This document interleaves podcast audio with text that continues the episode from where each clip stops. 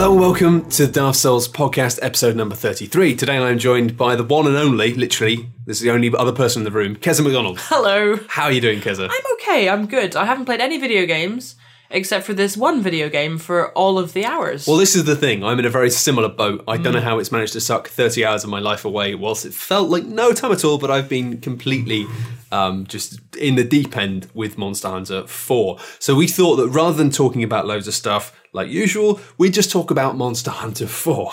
so this is a little warning for you, right? If you're thinking, well, I'm not really interested in Monster Hunter 4, then you might not want to listen to this podcast. However, at the it's end. It's not all of it, anyway. No, no. At the end of it, though, we will have some questions, some of which will be about Monster Hunter 4, but also there will be some questions about the new 3DS and the kind of whether or not it's worth getting a new 3DS and some of the new features. And actually, Keza knows about that. So if you're interested just in that stuff, then you can just skip to the end. However, we will kick off this podcast talking about the new Monster Hunter 4 and from a position of, hey, I don't really know anything about Monster Hunter. Is this one is worth me looking at. So we'll start off with the nubby stuff, the little simple building blocks, and then if you know you're interested, then you can keep listening to the rest of it. If you're not, then you can just go and do something else. We're not in control of your life. You, you you're the destiny, the master of your own destiny. anyway, caveats aside, Monster Hunter 4. It's good, isn't it? It's really, really good. It's really good. Like I've played Monster. To put this into perspective, I've played Monster Hunter for about eight years. I started off with. This I is think- sounding like an AA meeting already. I know it's it's yeah it's harsh, but I started off. I remember the first Monster Hunter I played, which I think was Freedom Unite, the first PSP one that came out in, in Europe. I was extremely sick. I had flu, and I had this friend called Leo who worked for Capcom at the time, and he was like, "You got to play this game, dude. You got to play this game." And I just couldn't be bothered. Basically, I tried to play it at work previously, and it was just like, no, this isn't happening.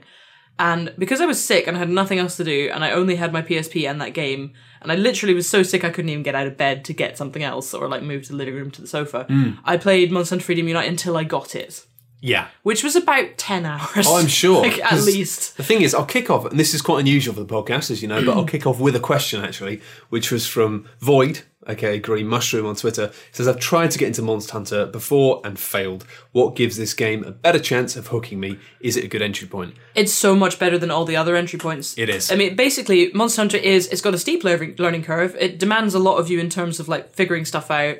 And when you first get in, like I played this mon- the new Monster Hunter with a few with three people who'd never played it before when I was uh, in New York recently with my Kotaku US friends.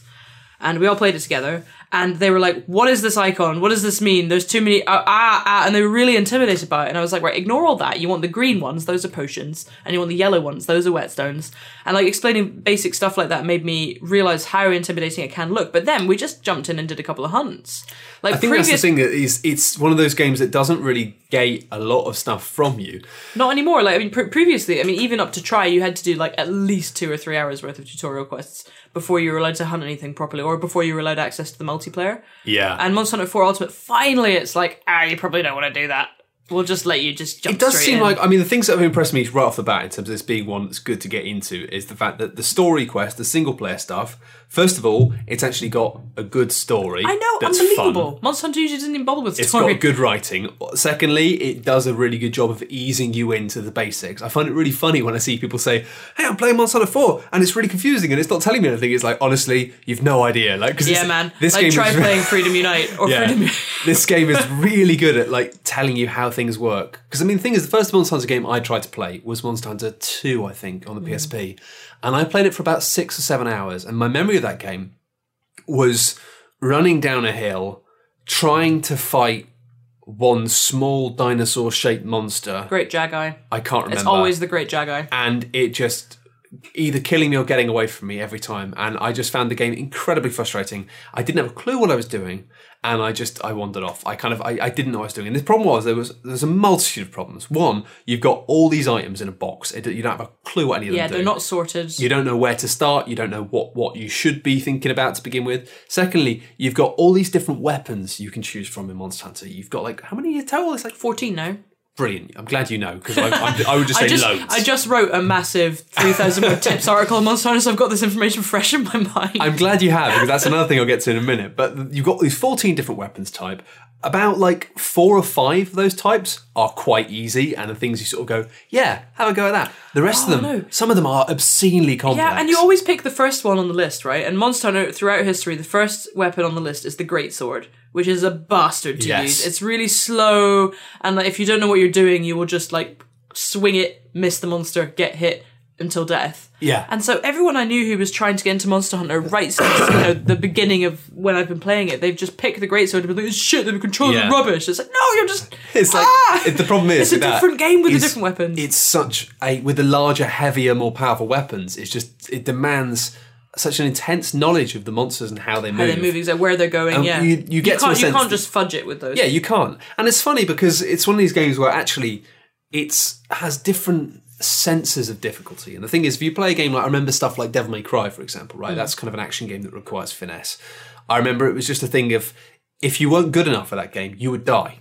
And it was that thing of being like, ah, you're not good enough at this. I mean, Devil May Cry 3 particularly was just like so brutal of being like right from the start, just leaning over the table and saying, this is the level of play that we expect from you. If you cannot do it, you cannot play this game. Mm. And it was very clear that you were getting something very wrong. Whereas with Monster Hunter, it doesn't tend to kill you very frequently at the start. It no, just it means just makes it really hard. For it just you. makes it take forever. everything's really inefficient. Everything takes forever. and you don't know how to use rations. So your stamina bar is like a, a tiny little. Yeah. But it takes forty five minutes to, and then you know time out. You run out of time and you can't find the monster yeah. and you can't You don't know how to paintball them, so you don't know where the monster is. Paintballing, if you don't know, marks the monster on your map. Do it. Yeah. Because the classic noob monster hunter mistake is you go on a hunt, you, you hit something a few times, it runs away, and then you're like, huh.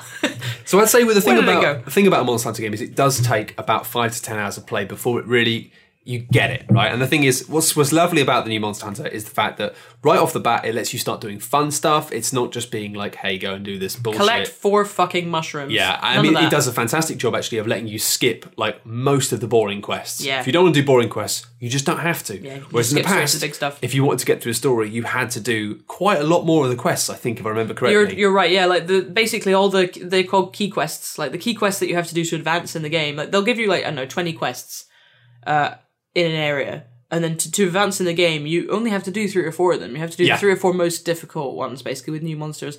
Also, so Monster Hunter recycles its monsters a lot, right? Like Yeah. a lot of the monsters that you play that you fight in Monster Hunter 4 Ultimate are monsters that you will have if you played Monster Hunter a long time. You've been fighting for five, ten years, and it's actually quite nice. That you kind of see a monster that you already know. I've heard they freshen them up as well, though. They do. They always put in a new attack or if you're a new pattern, and it's like, whoa, look what you do now.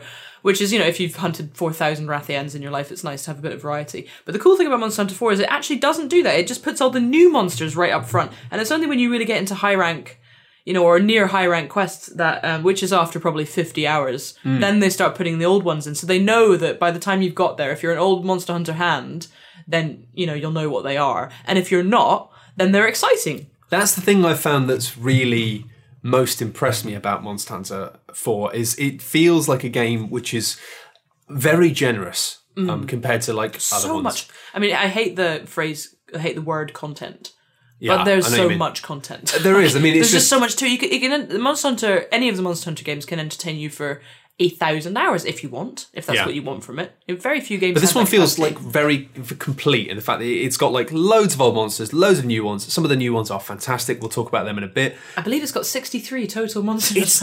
And the thing is, sixty-three total monsters sounds like a kind of bullshit back of the box uh, quote thing. But, they're all so But good. they're all so well like made and and just they all have character. They all have like incredible animations and tells, Hmm. and you end up having some of them that you just enjoy fighting. Like Well, there's, and some of them are bastards that you hate. yeah, some of them you really hate. Like, Yeah. There's a few of them. There's one at the moment I'm trying to deal with a lot, and it's basically like a duck that poisons you. It's like a duck dinosaur. It's a bit similar to the one from three that used to um, clip its wings together and make sparks. Oh, the Yankut but it's not the I can't remember what it is. Now, Basically, it Yeah. runs along and it poisons you a lot, and it's just I hate being poisoned because once you run out of antidotes, there's nothing worse than just being like I am slowly dying and there's nothing I can do about it.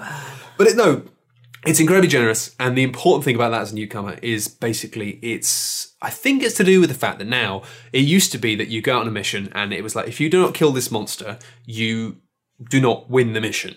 And sometimes it'd be so frustrating to run out of time. You spent Yeah. 45 minutes trying to kill a monster and you fail, you didn't kill it in time, and you go back with nothing Yeah. other than you know, when you eventually do it in a traditional Dark Souls fa- fashion, it will be more more thrilling. You'll be like, yeah, I'm fucking there. But it's still not quite good enough because the problem is once it's happened two or three times, you're just like, I've hit a wall. Yeah. I'm dispirited. However, what they've done now is they've made it so you've got a sub quest. So it'll be like break the monster's face or whatever. Because again, if you don't know about Monsanto, a large part of it is about harvesting the bits from the monsters in order to make equipment and weapons. And often you get the bits by breaking specific parts of the monster's body. Like the claw, Yeah, which the means face, you, the crest. You set up tactics to specifically Tail. like you know batter the fuck out of its tail or Yeah. whatever. And you know that it gets a lot of a lot of the meta game is about that of being like you know playing with your friends, being like how do we how can we best like just mess up its wings or whatever, just so you can get what you need.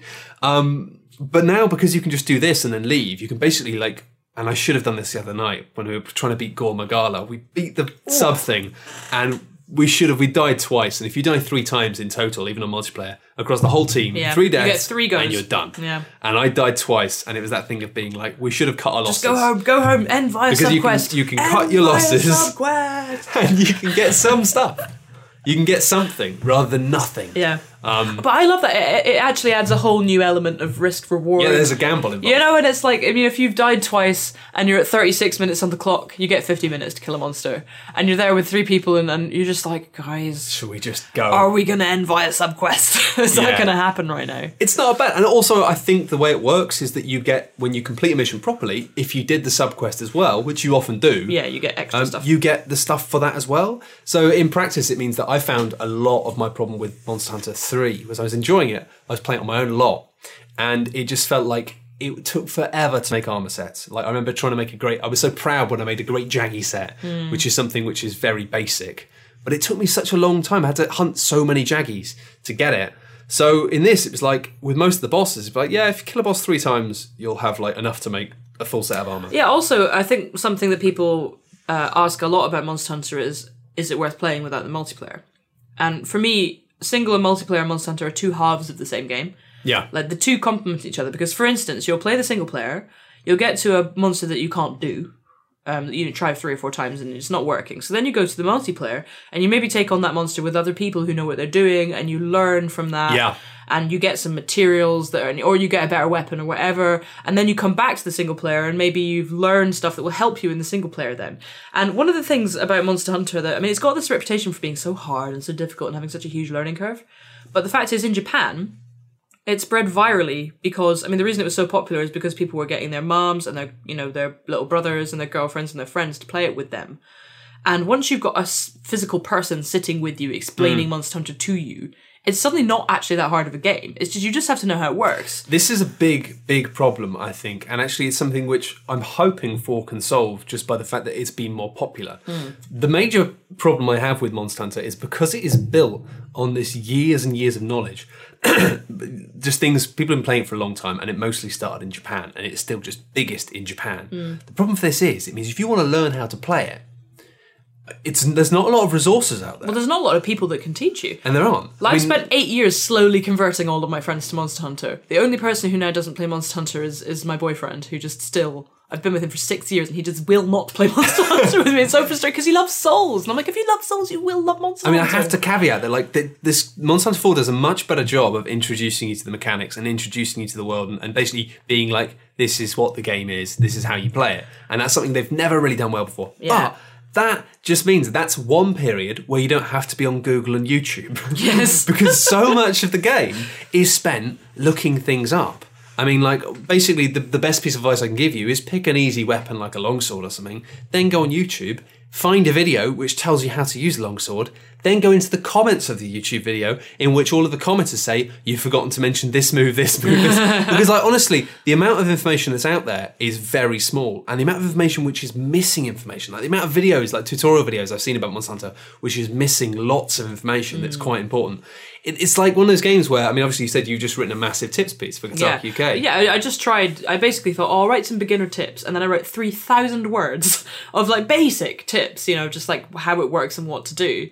And I thought, Christ, I could write ten thousand words probably of advanced. That's the thing. It's just There- ridiculous. there's so much to know, and also like it's so rare that you find things, especially in the realm of video games, that when you Google them, you don't just get an entire page of the correct hit, like the correct thing. Yeah, Like, I've been looking at new stuff. conflicting information. Like equipment bias. You type equipment. I've been doing so many weird Googles that have been resulting in like only one hit in a page, and the hit is somebody saying, "What does this mean?" Yeah. And then loads of people going, "I don't really That's know." That's kind of one of the things I love about Monster Hunter, and the same kind of thing I love about Souls is that there's still mystery to it. You know, there's there's there's basically there's a massive argument going on in the whole Monster Hunter community worldwide about whether wearing certain types of armor makes your predilection to get certain rare items greater or lesser, and that's that's equipment bias. Yeah. and all this like.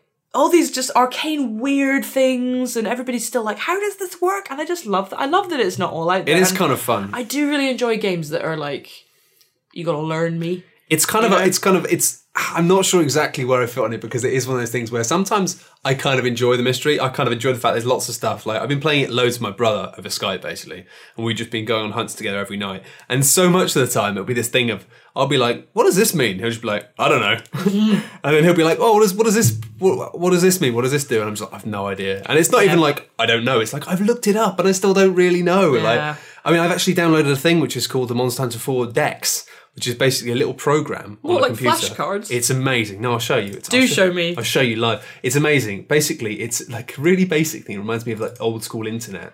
Of um, it's a little program you run, and it just opens up like, and it just has basically. Oh, it's so cute. You've got monster location, weapon, armor, and basically whenever you want to look anything up, you just click on it, and it has like a database of everything. So you can look at what armor looks like, and you can look at the stats, and you can specifically be like, show me ice weapons, or like Matt, you've changed my life. it's incredible. But the thing is, it's it's kind of this is what you need to know about Monster Hunter is really having this. you this can get so of- nerdy about it. You you basically kind of need to get quite nerdy about Well, it. Well, I mean, I think basically you can get as nerdy about it as you want. Like, guess if you want right. to play the game for 30 hours and have a good time, you don't need to do all this. But it, what I love about Monster Hunter is it becomes like a, a whole little subculture. You know, and you have the nerdiest knowledge and conversations, and it's it's like how gaming it's like how all of gaming used to be, where you'd find somebody who knew about gaming and you'd be like, wow, and you'd have nerdy conversations. And Monster Hunter is kind of like that within gaming now. You're right. And it's like a subculture of, and it's not like a, ooh, I know this, I know that. It's just a genuine sort of enthusiasm. It's the thing of it. sharing information. It reminds me of a world pre-game facts, really, of, of people having to share information with each other. And that's at the moment that's kind of what I'm getting at in the fact that because there is a, like a complete dearth of a location where you can find out. I mean, this is great for like looking up things. You can find out about items and monsters, but on the monsters page, it just tells you stuff like statistics, like oh how how strong is the armor on its head against lightning and stuff. In terms of like knowing how to beat them, and I think it's like nah, like Yeah. like You know, while we're on this Monster Hunter Dex, which is showing a beautiful uh, bone armor set at the moment, Monster Hunter fashion is amazing. The armor is like one of my friends who uh, I've not successfully converted. He stopped playing. Uh, try. And one of his problems, he was just like the armor's just too outrageous. Oh, like, what? What is wrong with you? The armor is is brilliantly The armor is outrageous. beautiful. And also the the male and female hunters have genuinely different fashions. So sometimes with like the Conga set in uh, I think I know, two Monster Hunter two was basically uh, for men a pink thong, uh, big furry pink shoulder pads, and big fluffy pink boots. It was the best thing, and for women it was like this kind of completely opposite style, like not very revealing fluff, like fluff cylinder. Was- I just loved that, and sometimes. Uh, I just really like the fashion. I really like the fashion. I do, and that's the thing is my brother like takes the piss out of me, but I basically pick my armor based on does it have reasonably good stats and does it look really cool? Yeah, there's. I mean, I I, I spent a lot of Monster Hunter Three um, Ultimate in the Plesioth armor because it had um, on the girls it gave you a, a short like Nicki Minaj style blue haircut. Like it was really good with a fringe, and it was like shiny metallic blue. Loved it, and I just couldn't give it up because I just thought it looked amazing. And every time I put another helmet on, I was like, oh, it's not as good. But it's it's nice as well in the fact that you, you start to realize that like um basically the way the game works in terms of gating is that you you get to a point where you kind of can't progress unless you've got better gear. But Oh, there's mostly, no levels that we should point out. There's no leveling up at all. There's Yeah. no experience points. There's none of that shit. It's No. just what what have you got? What are you It's holding in your hands? And what have you got entirely your based on equipment, Yeah. and the equipment is completely heavily biased towards weaponry, which means basically you need the only thing you really need in order to continue to progress and continue to survive is better weapons. Yeah. right. You don't need the better armor, and actually, it's quite notable. And Well, depending on how good you are. well, it that's depends how much is, you get hit. Some people like just don't need it. But mm. the thing is, even like even when I've been playing, you have that traditional thing that's ingrained in your head of I've just spent loads of time killing all these monsters so I can get this amazing new set of armor, and it's going to be amazing, and I'm going to be doing it. And then you get into a fight, and you realize actually you're taking hits pretty much just as hard as you were before, like maybe Yeah. tiny bit less. Well, it's, damage. it's all elemental as well. Like if you if you wear a set of armor, and this is just getting so nerdy already. If you're wearing a set of armor that has, say, a skill unlock that gives you fire resistance, yeah. then you take no damage from like a Rathalos can breathe fire at you and you just take nothing and you're like Yeah. oh and it's like a game changer because then you you want- then you end up wanting a set that cancels out every element This is the thing. and you end up with six of It- them it is very much a game where you don't feel like you're, you're leveling up your character. You do feel more like you are you are basically assembling a wardrobe. Um, of better stuff which is just like I mean I'm showing you the moment what I've got, which is a Zamtrios. oh man that's good on the guys It looks really cool. I think it's Demetrios is it It's- Demetrios or Zamtrios Zamtrios. isn't it This is basically one of the best new monsters in the game, possibly the best monster so- I know, have ever seen was- in anything. I, I one of the best interviews I've ever done was with uh, Mr. Monster Hunter Ryozo Tsujimoto. Oh, brief diversion. Mm-hmm. So you know how Capcom is run by the Tsujimoto family. Uh, no. So it's a family-run company, right? Oh no, I do know about this. And they've got um. So basically, he just went off and said, "Oh, I want to make this game."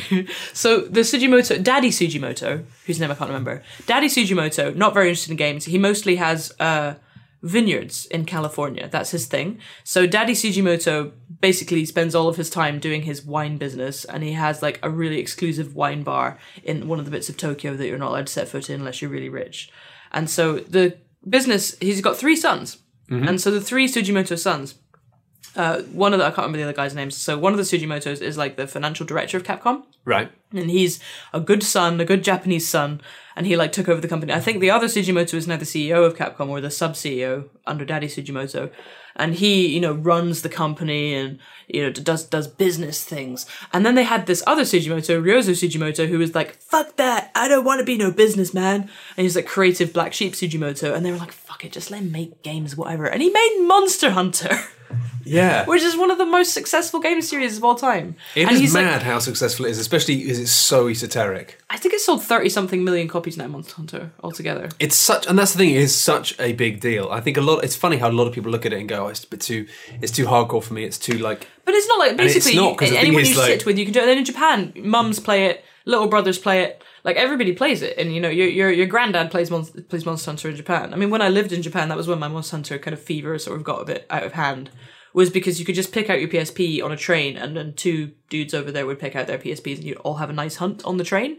And then, like, no words would be exchanged at any point because that would not have been Japanese. No. not been appropriate. So you just would hunt, hunt something together and like Well, that's actually a big struggle about playing in the West. And it's not. I mean, it doesn't. I think it'll get better because I think this time a lot more people have picked up for. And also online has happened. Like for a long time they were like, we don't really want it to be online play because it's all about being there in the room with people. And it's like, well that's fine when you live in Japan where there are seven people per meter. yeah, that's the thing. It's it's kind of been a problem, and now it lets you get into the multiplayer very very quickly. It doesn't gate you from that, and actually, Lets I've you been, go online. It's really easy to go online. I've been finding that what I do in the day tends to be a lot easier now. It used to be that when I was playing the single player, I was getting very gated by it in the fact that it just felt like, oh, I can't progress until I've got. Well, I felt like I couldn't progress until I got better stuff. When actually the truth is probably that you just need to keep doing it until you learn the boss fights better, and then Mm. you'll get better.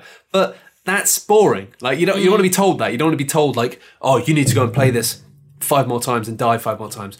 It's like when you go back with something slightly better, you get the combination of having learned and slightly better but stats. that's the it, it feels like self improvement Monster Hunter. That's kind of why I like it so much. And you don't notice it, and that's what I find funny Yeah. is the fact that you find out of the blue. When I was playing Monster Hunter 4, I was like, oh, I'm finding this a lot easier, and it's just because I'm I'm better at fighting the monsters and I know how to do it. And But the um the Zam- Zamtrios is a great new monster. He's like a Incredible. He's a blow up shark.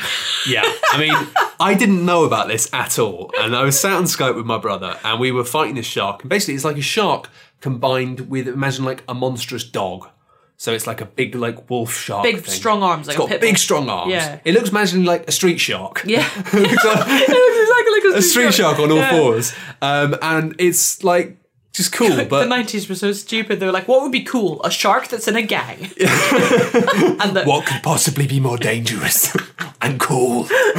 this is genius. oh man. I love Street Sharks. But um, I admittedly, when I first saw we were going to kill a shark, I was like, oh, this is going to be rubbish. Because Monster Hunter 3, the big thing in Monster Hunter 3 was underwater fighting. And I, especially on a 3DS, it was a pain in the dick. Yeah, underwater fighting. Trying to kill a horrible. fucking eel with a lance when you're underwater is not a fun thing to do, it turns out. So with this game, they've completely cut out all of the underwater stuff, which is a big thumbs up from me. But anyway, we're going to fight the shark, and I was like, it's going to be bollocks. It's going to be an underwater one. I didn't realize they, I hadn't got it at that point. And then we started fighting, and I was like, oh my god, it's a monster shark. This is quite cool, actually. Then it did this thing. It went underneath the ice and then came back up, and it had like ice all over its body and it encased itself in ice armor and these big spiky bits and then it meant we had to just try and slice its underbelly or the back of its legs because the- rest of it your swords and stuff just bounce off because it's such armor and i was already thinking this is quite a cool fight. It's quite nice the fact you've got the shark then it gets harder with the armor and it gets more enraged and it's like a nice boss fight scaling up. Then out of nowhere it suddenly just inflates. And it just suddenly becomes this massive blob with like this big like stupid Grinny, screen stupid shark because the shark face then rather than being this menacing jaw just becomes this ridiculous big smiley face. It's just the thing is i mean i, I, laugh, I, I laugh about it now but at the time we were just so taken aback by it that me and my brother just went we were just there like quite tired playing it was quite late at night. My brother just went what? And and i just went what? And we just sat there for about 30 seconds, continues fighting, going, "Uh, uh, what's, I'm so confused. what, what is Why is an obese blown up shark and wibbling all over the what? But in Monster It's Hunter never incredible. get, it never gets enough credit for how funny it is. Monster Hunter. It's got silly little cat guys. We The haven't even prancing mentioned anima- yet. the animations The are animations are hilarious. The, the animation when you're as a monster in the area and you're running away and you're like, "Wah!" You're It's- doing this it's crazy very run, camp, this Benny but Hill it's run. so funny. The, the the costumes are funny. The dialogue is funny. I mean, that's the thing that distinguishes it from Souls for me. Because I'd Yeah. say to a lot of people, like, if you like Souls, you'll like it. But it's like a really funny. There's so much levity. There's no darkness at all. You know, No. it's like it's the kind of the the the challenge and the kind of mental improvement structure of Souls, but without that kind of. Mental, well, that's what I was talking about earlier. challenge. Is the fact like Dark Souls and stuff is quite they're quite clear with their feedback, right? Dark Souls is just like if you do something wrong, you will die. And Mm-hmm. like if you keep dying, that means that you're not doing it right. Whereas the problem with Monster Hunter is it's not as brutal as that. It just leads you to believe that the game is fucking boring. Yeah. because you think this is rubbish. This takes me like half an hour to kill one monster, and it's Yeah, like because the game it right, but it's not telling brutal, you it doesn't tell it you not doing But that's right. it's, it's relying on other people. Like it relies on you having someone there to tell you how to do things, and you know online that's now much easier. And it's difficult because um, when I, I did I did the review of Monster Hunter for Kotaku, and I wrote in my conclusion that it was the ideal stepping on point. Yeah. And uh, our US editor Stephen was like, "Is it ideal?" Or is it just the best that there is currently? And I was like, that's a very good point because it's still a fucking you know, vertical learning curve, but it's just better than it's ever been. And it doesn't have hours of boringness. It's like, you know, there's a little bit of just learning.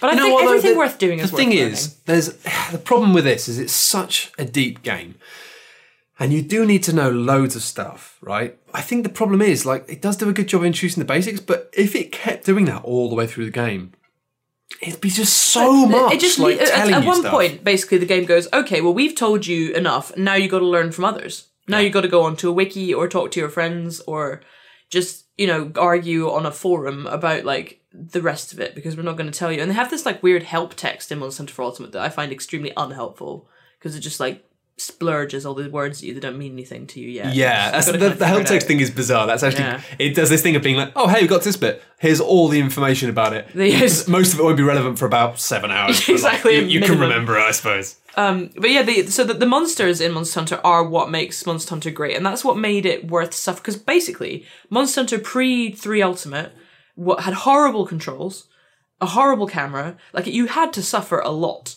to enjoy Monster Hunter, Yeah. and it was one of those games that like you know old school reviewing style. I couldn't have like given it more than like a seven out of ten because it was really broken. Yeah. But it was just really good if you got over all the brokenness, and now all the brokenness isn't there. So it's just really good. That's the thing. Is a lot of the stuff stop. in the recent version is very strong. Um, we'll the talk- controls are great. Like on the new 3DS, there's the the nub, so you can use the camera. even Um, without the nub, though, Even I'd without the say. nub, I've been alright. Like three Ultimate was fine. Like the touchscreen camera's fine. They've got a target cam that can focus on a monster. Like a, not, not target quite a lock on, but it's is useful. a incredibly useful thing because the thing is, I played Monster Hunter Three on the um, 3DS, and I didn't need uh, the, any the camera nub or whatever. I managed basically just by centering the camera using L, just tapping L. to Yeah, just having it on the monster, center it. and it became a bit of a skill. But to be honest, I you know came from the school of Phantasy Star Online, so having a camera that you just focus by tapping L to change it forward.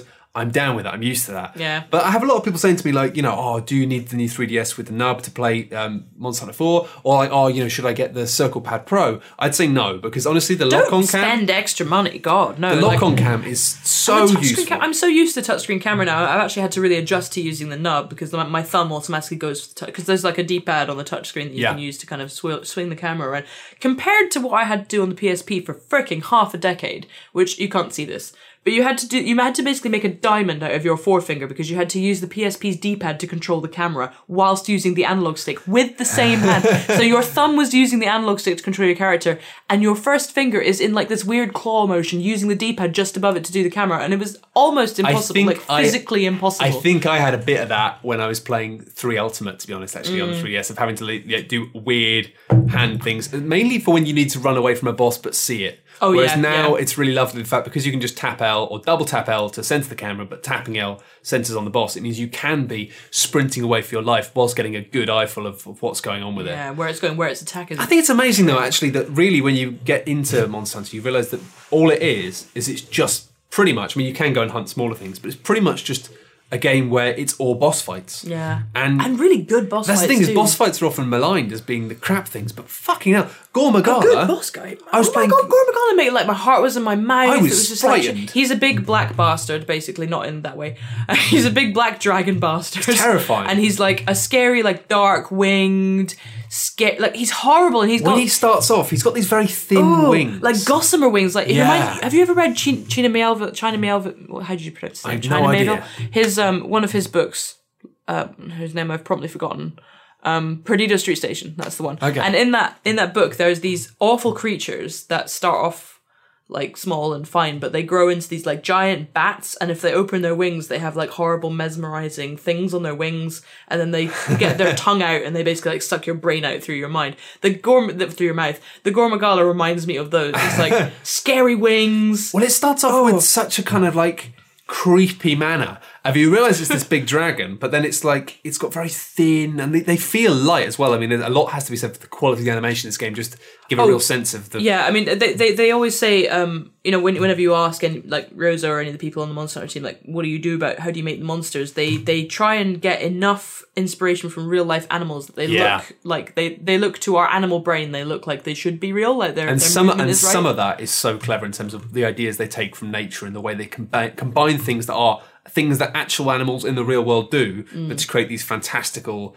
strange new creatures. Really, It is. I would go as far as to say it's the best uh, monster enemy design in all of games. I think it's incredible. easily. Like the new what's it called, the monkey dude. Congo, Congalala. Yeah, That guy. God, the Kucha, Kucha Lucha, or whatever. Oh, the. Kecha Wacha. Quechuacha. Yeah. I wish The they- orangutan guy. Yeah, but the fact that he has that does that like kind of thing that's similar to butterflies of having like a really stupid fun face, but then has these big ears that he flaps over his face as a shield. But Yeah. then the back of his ears look like these giant frightening eyes. Yeah. So when he goes into berserk mode, he, he just changes his demeanor. Is so good. It is, and, really and that's so the thing is the way that you realize the different states of the monsters. Like considering you think so many boss fights are just like, oh, it's the bit in the boss where the boss goes red, which Yeah. means the boss is angry. The And fact- there's, there's the weak spot that's glowing orange. With, None of that, with this is like you actually get a sense of like their demeanor and their It's angry with you. Like it's furious with you. Like one of the great things about Monster people sometimes say, "Oh, where's the health bar?" It's like, well, you have to look at it.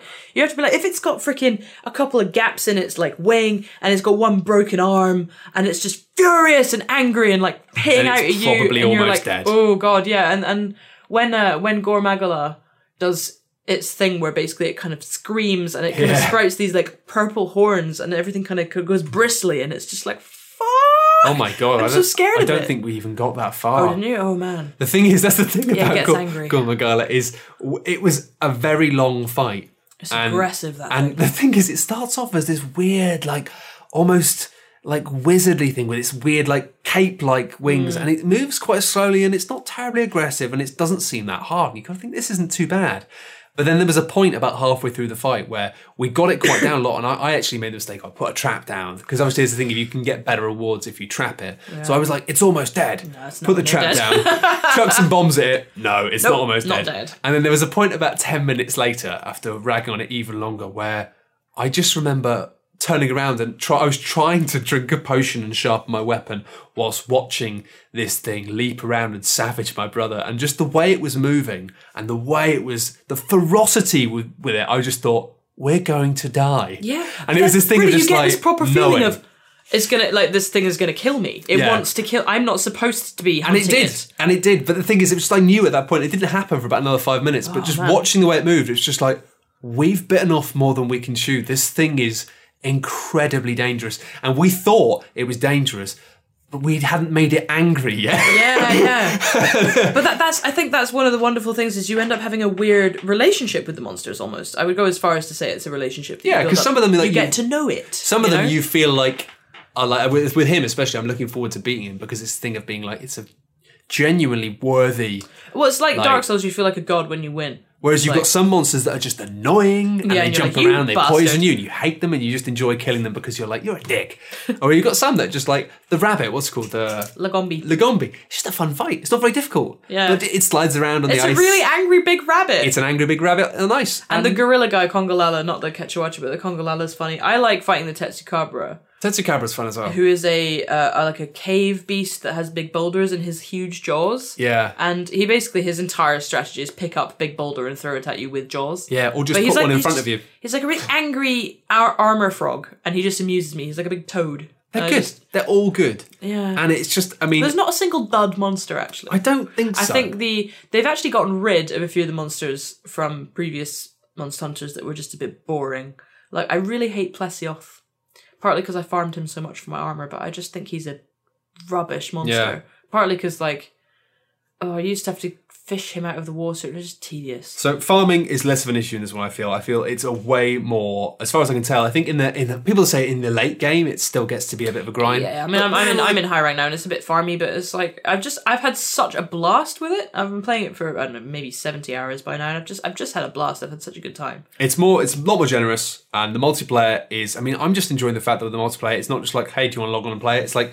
I'm chatting, chatting to my brother on Facebook the other day. I'm like, oh, that new armor. If you put this jewel in it, then you can get rid of that. But then if you put these jewels in it, you'll get this. And Dude, I got to tell you. So, um, I got Quin- Quintin, um, friend of the podcast, on the podcast very often. yes, Mister Mister Darth Souls, Quintin Smith. I got him um into Monster Hunter just through attrition, basically. Um, but we played a lot of Monster Hunter Three Ultimate together on the Wii U, and uh, so I took him out to hunt his first Brachydios. And Brachydios is he's nasty. He was like Three Ultimates poster monster. He's like a big, he's like a, a rocky monster covered in big chunks of rock, but also explosive slime. Like his arms are full of explosive slime, and he does this thing where he like gets up on his hind legs and he like slobbers all over his forearms, and then he's just coated in this explosive green slime, and he just like slams in front of you and just leaves this slime trail, and then jumps back and then it explodes. Like he's a bastard. the that sounds horrible. He's yeah, he really is a bastard. you get to him in high rank in, uh, or like hun- uh, hunter rank four, I think, in, in the in the multiplayer quest. But he's uh he's great. He's really good fun, but he's a bastard to fight. I mean, especially if you're a close up fighter. Like if you if you're a gunner, then he's less he's less difficult. But if you're a close up fighter, because he just keeps going boom, explode. And so we we hunted this Brachydios, and we got we hit it like four times, and we did the thing where we surprised it and it dropped like a shiny item. And uh, so we got that, and uh, Quintin, this is like his first ever Brachydios hunt. He got out there, he he he he um gathered the shiny and got a Brachydios gem. Oh, is that like a super rare? It's like a zero point five percent drop rate, wow. and I was like, "What the fuck? You got a gem?" And he was like, "What?" And I'm like, "That's a gem." That's a Yeah, I was furious. That's a gem. I was like farming this guy, and I had I never I never to this day have gotten a Brachydios gem. and this first ever hunted this guy, zero point five percent drop rate. He got a gem, and that's the kind of thing that I really like about Monster Hunter is that you just get really indignant about, about all these things that they're supposed to be dropping that they aren't. And then you begin to feel like the game is somehow, it knows that you need like a Rathian mantle or a gem or whatever, and it just won't give you it. And you're like, had what if I change my armor? Do I need to change my weapon? What can I do to get this to appear? I had that a lot in my old days of Phantasy Star Online. The reason people kept pl- telling me to play, I think uh, Sean Bell of Midnight Resistant kept being like, "Look, you love PSO, you've got to play Monster Hunter because they are similar."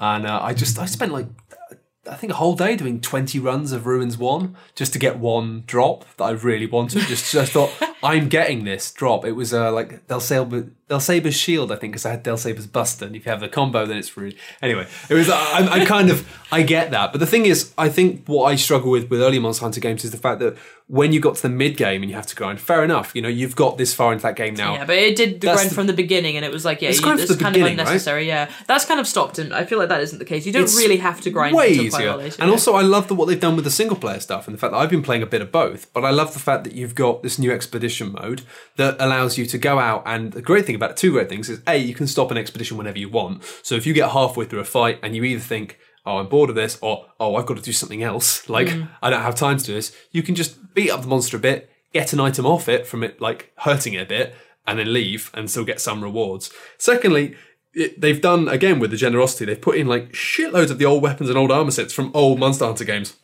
that you can get, but they don't. They're not in the exact same system. Again, of like the way that they're like separate things. But you can basically means that you can play this, and even if you're stuck, even if you're like I can't kill the current monsters in my quests, still something to do. you can do this. And I got I got a sword that's like better than any of the swords I can get at the moment, and it's mm. just like a random drop. So it means that if you get stuck, rather than just doing the same mission again and again, you have these randomly created missions that are like a bit varied each time, different monsters, slightly different area designs, mm. and there's a chance that you'll get better equipment from that. It helps with map fatigue as well because Monster Hunter traditionally has only ever had like maybe five or six maps, Yeah. and Expedition is randomized, so you go out in slightly different places. You know, it's, it's just a bit different. Yeah. and it's enough. It's it's different enough that you're like, oh, okay, cool, I like this. I just felt with the single player in three, it was that thing of like you play it for a bit, and then before you know it, you're just like doing the same mission again and again because there Yeah. wasn't you couldn't do anything else until you unlocked Well, you could you could go to the Moga Woods. Yeah, and, the hunt Moga Woods same- was, and it was boring. pretty boring. Yeah, it was a boring area. The expeditions are great. I mean, the other um, the other thing you can do is actually just change your hub.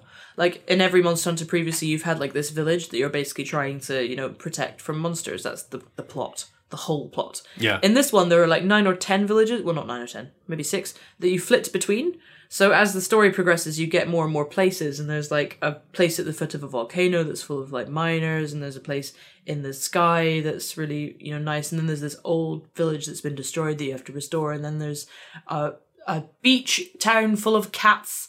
You know, there's all these different. of course. There's all these different places, and I find like I like some of them more than others, so I'll like just choose them as my base. And, And it is nice the way I think that it changes it even up. though the way I've been doing it is I play multiplayer, I tend to get better stuff, and then it makes the single player easier because I've got stuff with friends. But then it means that you actually playing the single player, you unlock things that are helpful in multiplayer as well. And it's just the way. two halves of the same whole. I mean, Yeah, they, they- they, they really, really do. do. They interact properly, and, and people said that about Monster Hunter Three, but the problem was I didn't, I wasn't able to find people to play it with enough. Yeah. Whereas now at the moment, Monster Hunter Four has loads of people playing it. It's quite cool. Quintin used to live like 15 minutes down the road from me. Well, he's not doing Monster Hunter Four. I've talked about. it. He says Is he doesn't have time. What? He says he's not doing it because he, He lost promised too much time. He promised me like a year ago. I know. When he said, he said, I don't have time. I don't have time. I've got too many things. I can't do another game. How like disappointing. It's okay. Thankfully, now I have lots of people to play Monster Hunter. But if you've got time, then I'd really recommend getting into it. And uh, yeah, I mean, it's it's very strong. It is just, I mean, the fact that they've removed the water stuff is great. The Mm. fact that they've been more uh, like just kinder to you in terms of uh, teaching you how to play the game a bit and giving you like more stuff. It's more just- exciting. It's just more exciting. Like the, the monster hunts in Monster Hunter have always been exciting. The monsters have been exciting. Everything else about the game has traditionally been boring as shit. And now they've changed it so that almost everything's exciting. Like there are some Yeah. bits that are less. They, cool, and they know what stuff is bollocks as well. Yeah, yeah. They they worked out that the whole thing in the past where you had the little like acorn buddy who followed you around. Uh. Uh, it was that thing of like you had to level him up. and you- Cha-Cha. You, had to remember to talk to Cha Cha to level him up, and you had to choose what to specialize him in all this Yeah. stuff. Now they've just got the cat thing, which basically means they get better without you doing anything.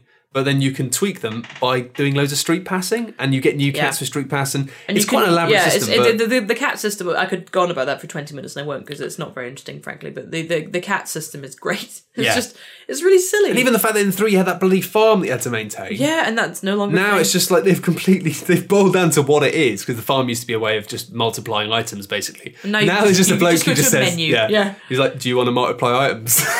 like, yeah, like, that'd be great. "Yes, Actually, please." can we do that? And then I don't have to press A forty times to, to get all my honey. they yeah i think it's it's really kind of it's unusual i'd say for like a, a game of such traditional japanese japanese design that's been so like set for such a long time to have been quite brutal with making oh. small changes Oh. It is funny though, because I mean, I was playing for Ultimate for ages, and my poor boyfriend, I was like, "This is amazing! They've changed it so much. It's like revolutionarily different." And he watched me play it, and he's like, "It looks exactly, like literally exactly the same. I cannot tell you one thing that is different between this and all the other Monster Hunter I've seen you play." And it's like, yeah, okay, fair enough. I'm a bit deep in this. That's the thing. To me, it feels revolutionary. it's very difficult because you look at it and you go it looks exactly the same but actually they've changed tons of things and it is so much more fun to play i always loved the idea of monster hunter when i played 3 but in reality i found it like it did become a bit of a grind it wasn't terribly exciting with this i just feel like i'm getting so much more out of it it's wasting so much less of my time Yeah, and it's crucially. just it's just fun and it's basically it's delivering on the promise of what i knew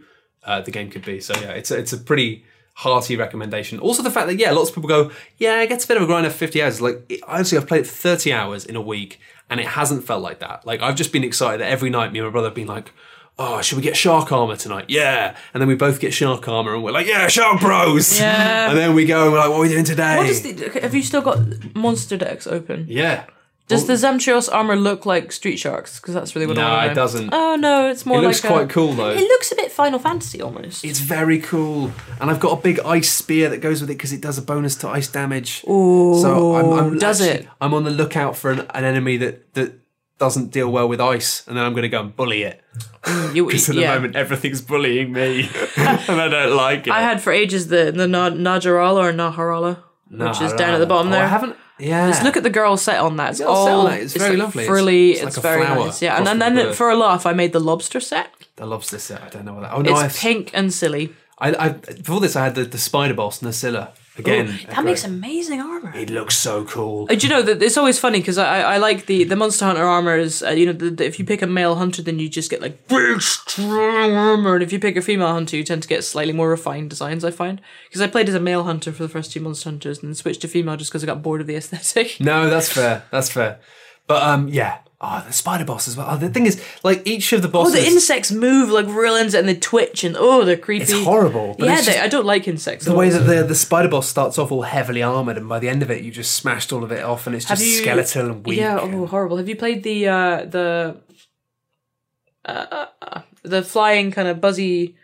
What's he called? Yes. Uh, what is he called though? He's quite easy. I can't remember what he's called. The problem is with it, if it all got weird names.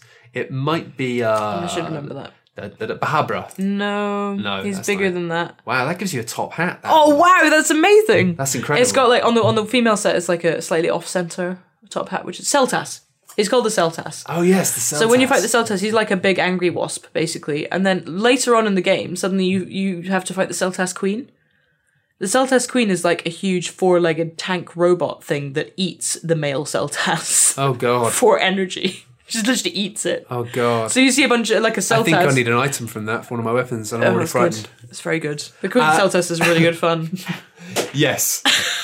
we could do this all night. Well, that's the thing. good. Is the thing about Monster Hunter. That is, this is why I kind of thought, you know what, screw it. We're just going to do a whole episode about it Because you can. It's one of the few games that supports the whole episode. like a black hole of information. My understanding of the game changed vastly when I realised that I want that Bahabra suit. That I kept waiting amazing. for new weapons to appear in the store because at the start of the game it's like here's a weapon. And then it's Oh, like yeah. hey now you can buy two. And then it's like hey now you can buy three. And then I was like when is it going to give me more new weapons in the shop? And you realise that it doesn't. What it does is each of those weapons can be upgraded three times Yep. and then it will have a tree of three new upgrades from that one upgrade. Hmm. and then those three trees go off into become more trees. And it becomes this thing of the idea is that you don't wait for a new thing and buy it. You have a collection of things that you gradually upgrade. And it's now i've got like four or five weapons that i'm like upgrading in tandem Yeah, man. and it becomes this thing of being like oh damn it like i upgraded my longsword and now i realize if i'd upgraded it differently, one step back, I could have had an ice longsword, which would have with my armor. And I, I had to have a rule after the second Monster Hunter I played where no looking at trees for weapons.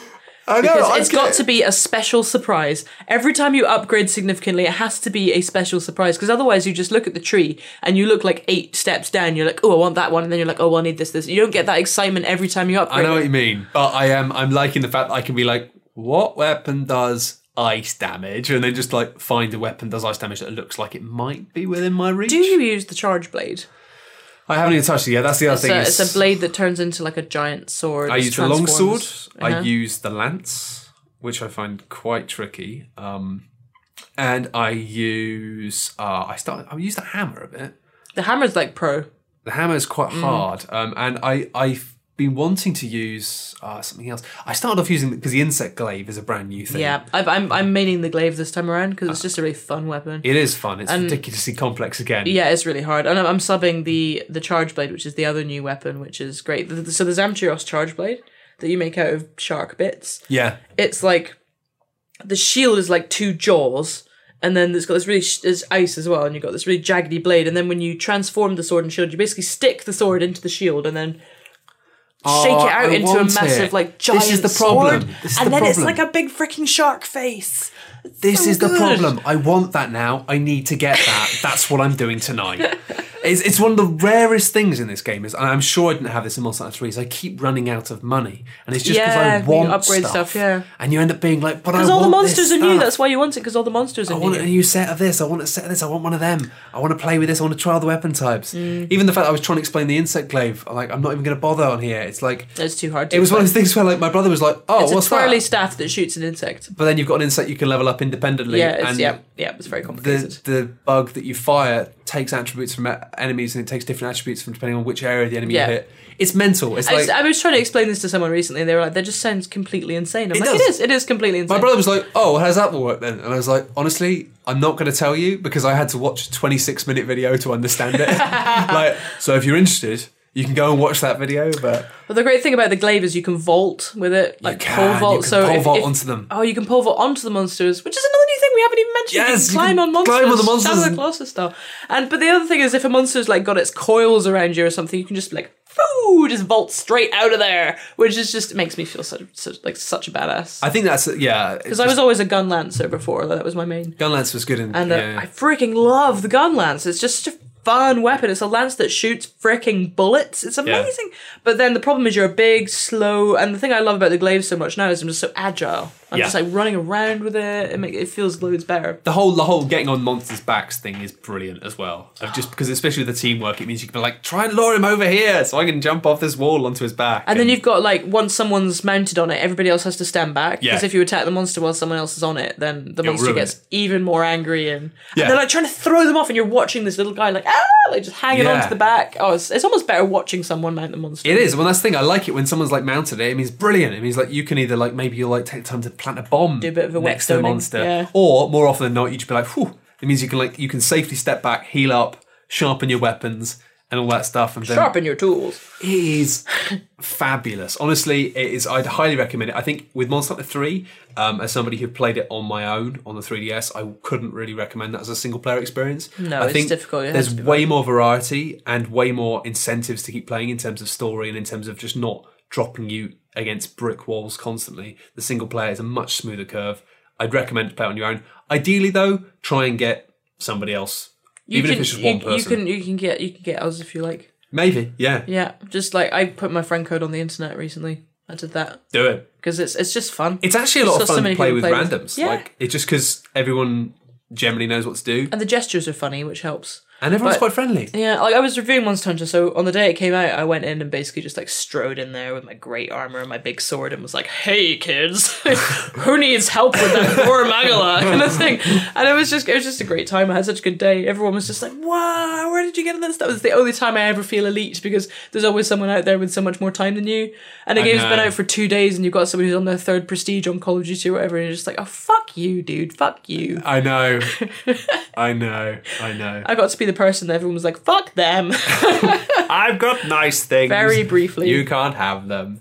Um, but yeah, massively enjoying it. Highly recommend it. Get on it. I'm, wa- I'm, can I just say how pleased I am that after all these years of trying desperately to try and convert people to Monster Hunter, now when I go on Twitter or whatever or Facebook, a lot of my feed is people just enjoying it, yeah. and I really love that. And uh, you know, I'm loving how much attention it's getting. And Three was the first time because the thing is, like before that, it was just such a brick wall, and I think yeah, like three I mean, was three was the first Monster Hunter that you could say try it without being like try it, but you yeah. know? But it was still there was a lot about it that really frustrated me. Of course, yeah. Uh, the underwater combat was just too much to try and add into it. Um, uh, obviously, the fact as well that you just.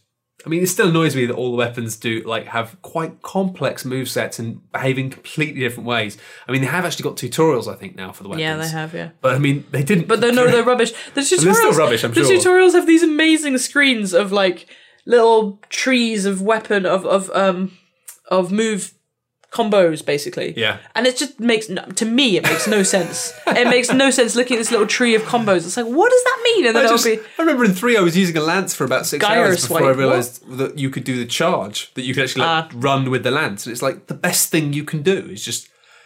I, I found a new gun lance move. Bear in mind, I've been maining gun lance for like five years, Yeah. and I found a new move via a YouTube comment.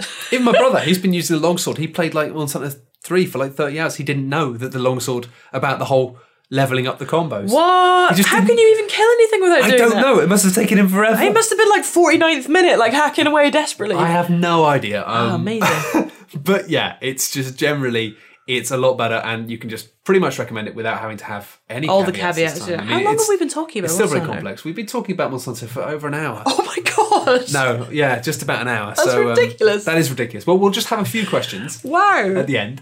Um, We were worried that this was going to be a short episode. yeah, But I, it didn't, turned- I wasn't worried about it. No, that. I don't know why I was actually. I don't know why I thought that would be a thing. It is. It is the sort of game where you have to accept the fact that you are going to become quite obsessed with it, and you're going to spend a lot of time googling things and looking up things. But I think I think part of that you need to have some people doing it. But now because there's so many people doing it, so many people talking about it, it's just great fun being a part of that community of sharing stuff and going, "Oh, do you know about this? Oh, how do you get that? What's that armor? Where do you get that sword from?" And it's like at the moment, it's just the excitable buzz. If you were doing it all on your own, it would just be like Exhausting, exhausting and and, no isolating. fun. Yeah. anyway, William Reed asks my question of indecisive peril: Is it worth missing out on cool cover plates to get the bigger screen in the new 3ds XL? Uh, I'm an aesthete, and I say no. Have you have you played on the new 3ds XL? Yes, so I uh, I got both, and then I transferred all my data to the new 3ds XL, Uh-huh. and I played on it for about maybe I played most of Majora's Mask on it, so I played on it for like 20 hours, Okay. and then I just loved the form factor of the little the littler one so much, and I just I just kept wanting to use it because it was just, I love the snazzy buttons, and I love the size of it's good. I've got girl like Japanese person sized hands, so that's fine. And uh, even though actually the I- screen isn't that much smaller. I had a go on it, and actually, I was quite surprised. I didn't like the, the original 3DS at all. I owned it, but I didn't. It was Mm. it was boxy. the problem was it was boxy and it was And actually shiny. quite heavy. Yeah. Uh, whereas this feels a lot lighter. It reminds me a lot in terms of the feel of the DS Lite. And yeah, and I just love the faceplates. Like I'm really into being able to change what my console looks like every month if I want, or every few months. And I'm going to Japan next month, and I know I'm going to come back with just a suitcase full of basically just cover plates. like all the different ones I've got over there are great. And uh, uh, the other thing, very important, the Americans don't have it. they don't have the smaller one with the faceplates. This is one of the rare occasions where we have the upper hand. I am really struggling not to get one at the moment as somebody who owns a a 3DS XL because I I basically thought, well, I'm not going to get the 3DS new little one because I've got an XL and I love the XL, so I want the XL for the new one. But actually, it the new 3DS, just the basic one, is not like the original 3DS. no, at it's all. bigger screen. It's just like better it, form. It feels different. The Also, screen the quality. it's close to your eyes. The screen it doesn't need to be that big. the 3D is remarkably improved as well. Like it's it's usable. It's something I will actually use. Whereas on the last Monster Hunter's great in 3D, by the way, when you're hanging on the back of a Rathalos or whatever. It looks very really cool. good fun. Um, I'm I'm I'm kind of gutted because I, I convinced myself I wasn't going to get one, but actually after holding yours for about ten seconds, I'm yeah, I'm I want one of these. Having said that, as we said earlier, lots of people have been saying. Uh, just to make sure that we tie this into Monster Hunter for the Monster Hunter podcast, a lot of people have been saying, "Oh, should I buy a new 3DS for Monster Hunter?" And it's like you don't need to. Like, you, No, no, it's Like- perfectly playable on old one. Like if you got the spare money floating around, great. But Yeah, like, don't it. don't kill yourself. if you've got like- spare money or you've got a way you can somehow justify it to your life like i do um, then a new 3ds is a lovely thing to have having said that the 3ds xl is still a fantastic piece of gear and Mm-hmm. if you're on a budget Mine actually, I bought my 3DS XL secondhand, and it, I love it. You're So- not missing out too much. Like I played, I played about 15 hours of Monster Hunter on the old 3DS XL that I had, and I didn't, you know, I wasn't like, oh, I wish I was on the new one. I wouldn't go back now. Having said that, No. because the screen is nicer. It's just, I've had a few things vibrant. about it that aren't too good though. A few people have said that the build quality sometimes doesn't feel 100%. Yeah, uh, my friend Dan has played many hundreds of hours of Monster Hunter, I think already, and has worn out apparently the some of the, the shoulder buttons on it. Yeah. Which I've heard that, and I've also heard that the, the stylus feels a bit flimsy. It is, but then I don't really use the stuff. I see. I trust Nintendo with this stuff more than most people, but I find often, especially with consoles, I always buy into the like the new shiny versions, like or the you know the the PS. Um, that when they make a slim version of a console, it often like looks better, and you're like, oh yeah, I'm gonna get that. But actually, you know, aside from having launch issues with the consoles, often the hardware ends up being not as good. Well, It it's looks like better, the, the the very very original PS3 had like hardware Precisely. PS2 emulation, four USB ports, all this stuff, and they just all just slowly got stripped away. And the original, like the original PS2, like the chunky ones, they were great. They were reliable. They worked. The, the PS slim- Minis, yeah, the- yeah. Slims, they looked awesome and they were great for like a while. But then after about a year, Yeah, like I mean, I my, have one my the, one's a laser disky laser jig gave out. Yeah, precisely. Everybody had like, oh, the lasers out of sync or everything's gone wrong with it. I, I've got one of the newer Xbox 360s when they made the new shiny ones. I stupidly got rid of my old grey 360 and got a new shiny those grey one. ones were shit as well, though. they, no, they were. Admittedly, Yeah, they the were problem. really bad. Yeah, if you got one of the early ones after they'd fixed the massive overheating problems, they were really solid. And unfortunately, the new ones, I had loads of problems with it. Like hmm. I like, I don't know. I think Nintendo do a better job of it. And I mean, I, you can throw a GameCube out of a window, and it Can will I? still work. you may. hey, I have to know, find it. It will still work.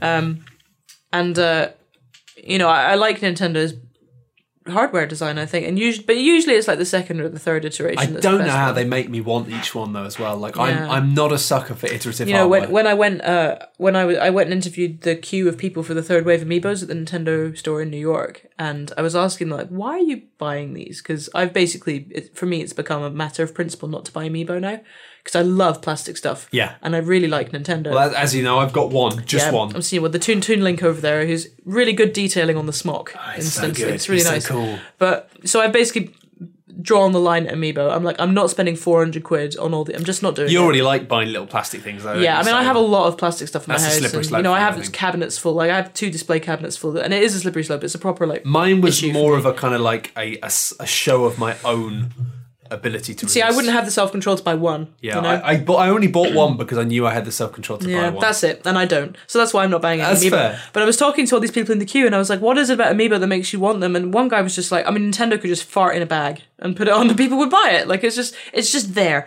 Like I don't- I was I like, "What's. Nintendo? What's Nintendo done to make you want this?" And he was like, "I don't know. they've I wish I always knew." done But it's this- just, they're just nicely designed. That's the thing is they've always done this with the handheld consoles. Like Mm. every time they've done it with like, I mean, I think I bought like as far as I can remember, like the Game Boy Advance, I bought three different versions of that. I bought the SP, the Micro, and the, original. original, yeah. Do you know, speaking of tiny plastic stuff, I have at home a keyring sized collection of the Game Boy history. so I have a really tiny little Game Boy, and then a really tiny little couple of Game and Watches, and then a really tiny Game Boy Advance. Yeah, you got a problem. yeah, tiny ga- tiny Game Boy Advance SP that flaps open and closed. Oh, that is very cute. It's uh, yeah. I've also got a small working Wii. I say working. You can put a little plastic disc in it and press the little eject button, and it comes out again. Not technically working, but it no, does. but it just does something. It's functional. it has it's a just the, function. the function it does. is it's not the usual one. but it is like it's really small and it has the the the, the nunchuck on it the analog stick actually moves and all this kind of stuff But it's you know. fascinating. I want to know what that's about because you know, I when Apple started doing this, like you know, oh, I expect they've got Apple. To be fair, are better now. Like they actually Yeah. like. But at one point, it was like iPhone, iPhone two, iPhone three, iPad two, iPad three, and it was just like, what? Why are people buying these every Yeah. time? Like, are they mad? But with Nintendo. I don't know what it is. I bought the DS at launch, but they do wait a good three years DS Lite. two or three years don't It's they just before- something about the, the nature of their redesigns. I always think you do not need this, but you want it. If I buy Yeah. this, it'd be the third 3DS I've bought. That's mad. like the 3ds the new 3ds which is a stupid name incidentally it's just a dumb name like the new new 3ds I like it. It's Uh, like it is what it is. yes but it, i would say it's a nice upgrade but not an essential one Yeah, no, I completely you know agree. get it if you can but don't like be worried that you're missing out massively if you don't have it Okay, excellent. Um, and yeah, that actually covers Somebody's just said old 3DSs are currently 70 quid on Amazon, while new 3DSs are 150. As a newcomer system, is it really worth paying double? No. No. however, double. however, don't touch the original 3DS. No, like the original original one, horrible. It's not a good piece of gear. I mean, shiny out the shiny and that's actually a problem I have with the new 3DS the, the new the new the new 3DS XL is it's got that shiny exterior. Ah, fingerprint magnets. Yeah, Yeah, and I don't like that. Like the the slightly and the, the the the slightly matte feeling of the new the smaller new 3DS and the faceplates which hide the I've got those Majora's Mask faceplates on pre-order. I just I just really like them. Yeah, I don't know. I'm not going to get into that too much. I think I'll just buy one faceplate that I like. But Also, I think like without wanting to be massively sexist, I think that like as a woman, I like having aesthetic options for my console. I just I just enjoy having different options, and I I enjoy that the option is not here's a pink one for you.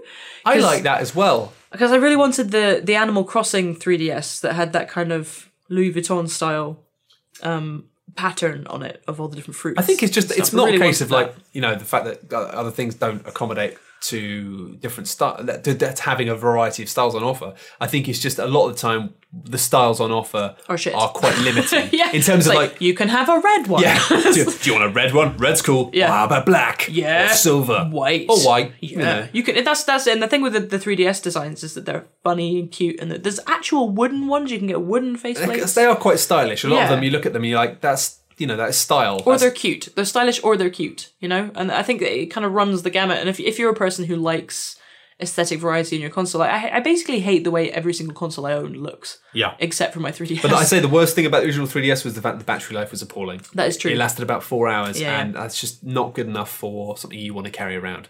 Whereas the from the XL onwards, as far as I can tell, they're Yeah. all loads better. yeah, I mean the new the smaller new 3DS has a lower battery life than the bigger one. But only Does by, it have- only by an hour? How does it compare to the XL?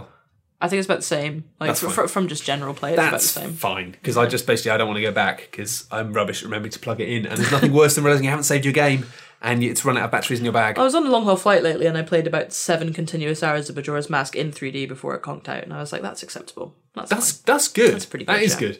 Uh, Manus Snowball asks, recently became a 3DS owner. How do I get over the overwhelming sense of shame slash embarrassment when using it on public transport?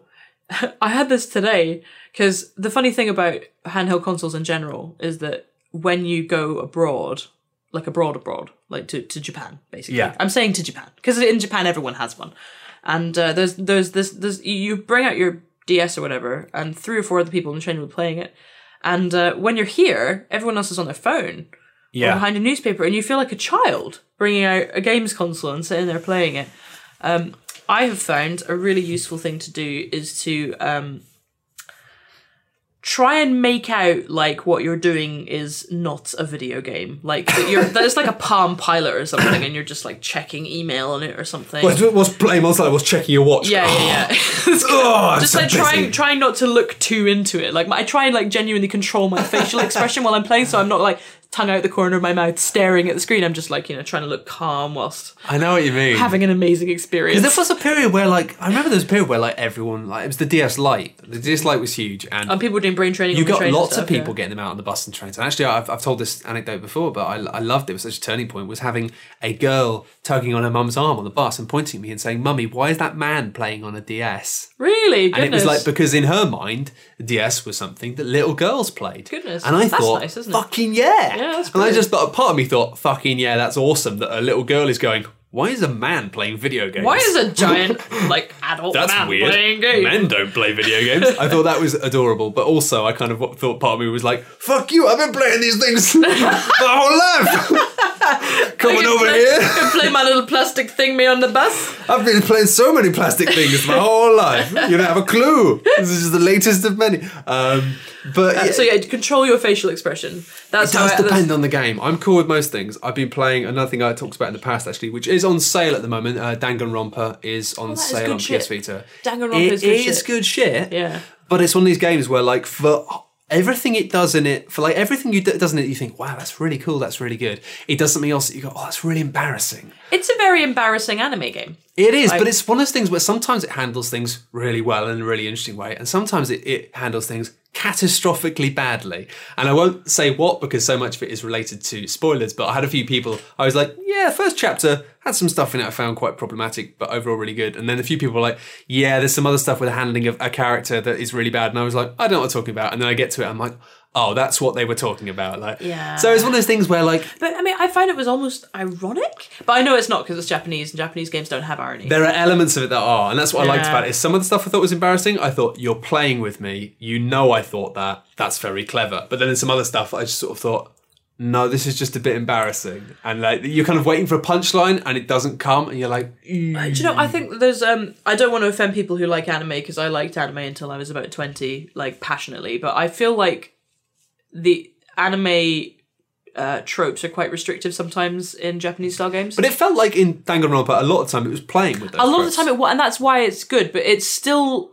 It's still like doing the thing it's taking Yeah. the piss out of a lot of the time, you know. And I find that a lot of anime-based games have this problem where even when they try to be a little bit like nudge, nudge, wink, wink, it's still very adolescent. It's like you're still doing it. Yeah, Yeah, I mean, most you know Japanese anime is designed for adolescents. it's that classic people. having your cake and eat it. Really. Yeah, it's designed for adolescent boys, and it's difficult to work within the kind of anime. St- I mean, obviously, many people have done it and done it beautifully, and there's loads of Japanese animation that isn't like anime, you know. Yeah. But um, there is a certain kind of genre of Japanese animation that is it's very difficult to work within that genre and use the tropes of that genre and not be quite adolescent.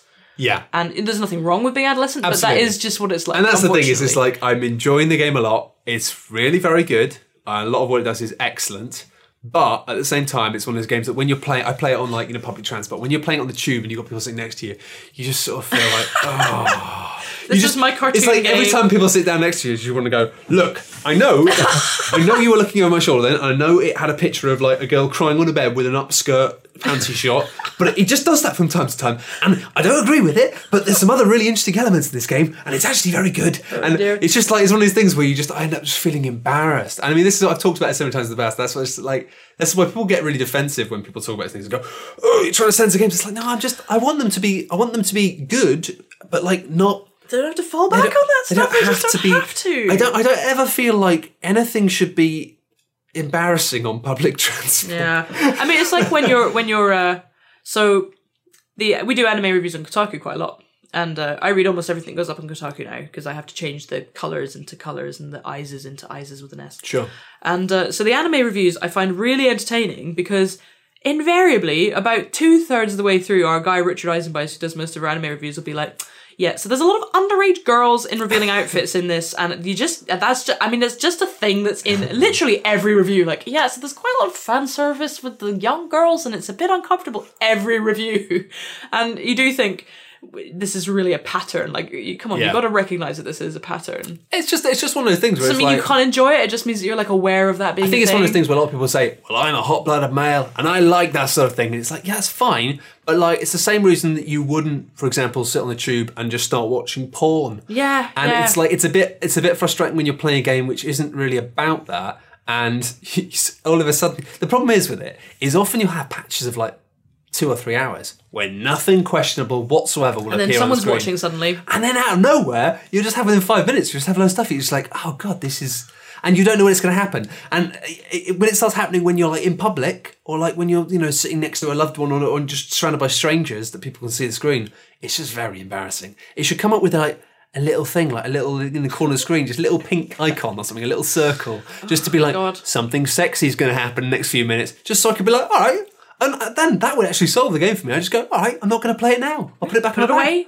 Play it alone. It's later. like I play it at home when I'm on my own when there's there's no one to bathe in my embarrassment. But you know, I thought like Catherine was a game that was very much within the anime style. Could you imagine if that was handheld? That would make it such a different game. It would be and it would game. not. I would not like it as much the because puzzles why- as well? Like the puzzles, can, I can imagine the the the cube. You know, the kind of cube. well, what I loved about Catherine was there was something about it that was quite seedy, and it was. It was, but the thing is, right? Okay, was supposed to be. That's exactly. Yes, that's exactly. Like it was seedy. It was sexy, but it was like supposed to be kind of. But you were supposed to sit edgy. and play it on your own. Yeah. And it asked it would ask you very pointed questions that were not questions about what you want Oh to do in the game. god! It And was we, like we've had this we've had this conversation before, haven't we? I think have, I'm sure Yeah. But um, you know, sitting with uh, in my living room, you know, when my partner would wander in and just watch me play for a bit, and then it would come up with like, "Do you believe that long term monogamy is possible?" And You're like, This is not a good time.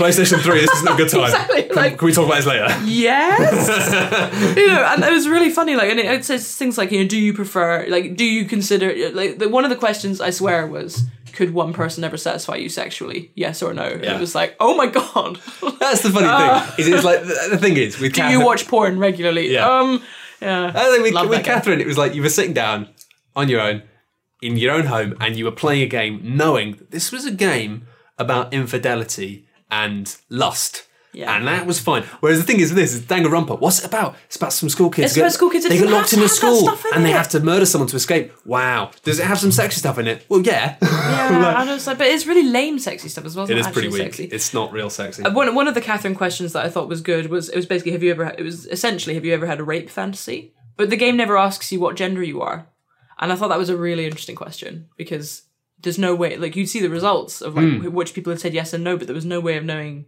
whether those people were fantasizing about being raped or fantasizing about being a rapist, you know. And I Yeah. thought that was a, such an interesting question because you didn't know like the gender balance of that, and you didn't know. I was just I, all the questions in that game had so many facets to them, and you'd look at the It's answers and what people because it said. came out now must have been about four years ago, and it's weird that no one like. I'm surprised we haven't seen more games tap into that idea of being like having a game, having a theme, and then rather than like having it It's, all in it's sort of like proto Telltale. Did you do this? Did I you guess do the that? Difference it's with about Telltale, you. it's about you, and Yeah. I, I just love the idea It's of not like about the guy in the game. It's not about Victor. It's like you. It's basically like I think the Catherine for me felt like the closest video game has ever got to being like a self-contained book club of being Yeah, like, hey, we finished this chapter. What do you think about the themes? And then how, the, how do you but, relate to but them? there, there are also so many characters in it who because they had Victor, who is the classic emerging adult. I don't know what to do with my life. Should I get married? Oh shit. He's a loser, really. yeah, he is a loser. And then they had the classic like twenty one year old. I've just had sex with a woman guy. Yeah. And then there was like a few other people who were sort of somewhere in between, or like the, a broken hearted divorcee was one of the. Yeah. And you just all all, they all this- had different yeah. attitudes to, to relationships. And I was like 20 or 21 when I played that game. And I was very much at the stage where I was like, what do I want from my life and from relationships? And it really spoke to me on all these levels that weren't about the game. That's the thing that's cool about it. And also, it wasn't a game where it was like, do you cheat on your girlfriend or Yeah. don't you? Which is how they marketed it. And it just wasn't that game. It wasn't that game. I think what's, that was fascinating about There it. There was no moral at the end. It was like, oh, you're bad at the story in itself. The story was actually not that good.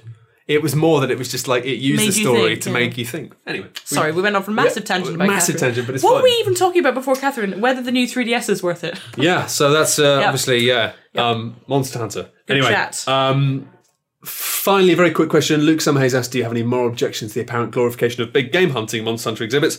I don't think that's true. I just don't think. I mean, that's kind of a loaded question because it, it suggests that uh, Monster Hunter glorifies big game hunting. I do have a moral view on it, which is that it is the proper primal hunter thrill of going out and killing something and making trophies from its face, and nothing's dead. Yeah. The, the beautiful ecology of the world has been preserved. I do think it's a bit weird. I do, I, especially like It's I, a conquering. Thing, I find it bizarre that people are still like for fun going out and getting guns and shooting things dead. That's messed up in real life. It's just like there are so you many do. other You can shoot much more interesting things in not real life. yeah, precisely. I, I oh, I did realize at one point years ago that Monster Hunter was a bit fucked up when I basically was going out hunting a monster fully clad in armor made from dead versions of it. And I was like, that's got to be intimidating. You just walk up to a monster and you're just wearing its mum's Hey head. guys, I'm wearing your mum. Yeah, exactly. I just thought this is a fucked up game. Actually, that's kind of dark. Your mum sends her regards. She's my trousers. oh, but uh, yeah, no, there's no moral problems with killing dragons. It's fine. It's fine because they're not real, or if they were real, then no one can remember them. So it's fine. If they were real, they're now extinct. They're gone now. So hunting's fine. So hunting's That's very fine. paradoxical, isn't it? it is Great. sort of. Anyway, that's been a slightly longer, unbelievably, in the episode in which we only talk about one game. It's a good 15 minutes longer than most normal episodes. But hey, that is the nature of Monsanto. For those of you still listening, you probably like Monsanto, so it's fine. Those are people who are still listening to it despite the fact they don't like Monsanto. You probably need to take a step back and look at what you're doing with your life. Must have been a boring commute. that. It must have been a really long, dull commute. Or we're just really interesting, even about things. I don't know how interesting we can be about Monster Hunter. One or the other. But uh, we will continue, hopefully next week, with just going back to normal, talking about a variety of games. Although, secretly, we'll probably still be thinking about Monster Hunter. Goodbye. Goodbye.